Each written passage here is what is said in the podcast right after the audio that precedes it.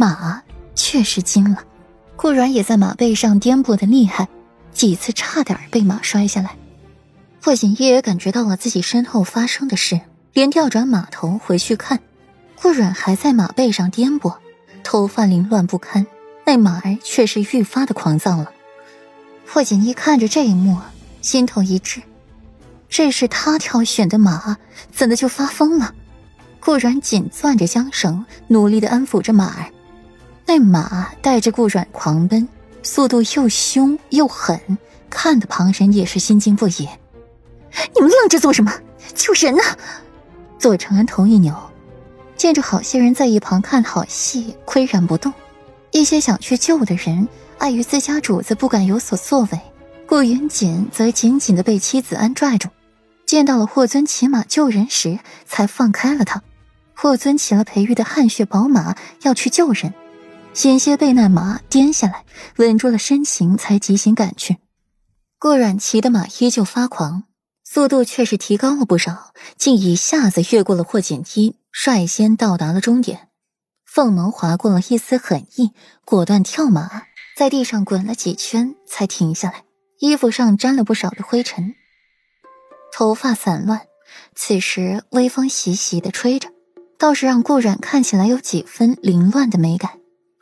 霍尊率先到终点，想去扶顾染，却又无从扶起。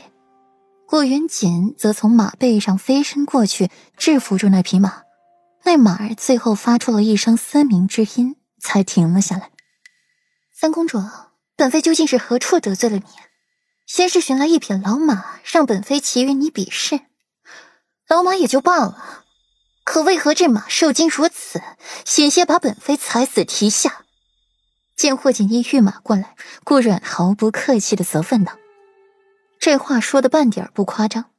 如果方才顾阮没有攥紧了缰绳，被马摔在地上，真的是有可能被踩死。而那些人冷血动物，怎么可能好心救他？三公主，本妃想要一个解释，比如那马。”为什么发狂？顾然回到了自己的位置上坐好，并不打算放过霍锦衣。霍锦衣给顾然的马发了狂，众人亲眼所见，他抵赖不了。本公主怎么会知道？顾然，你不要污蔑我！霍锦衣被顾然这一问问得不知所措。本公主都已经给你一匹老到跑不动的马。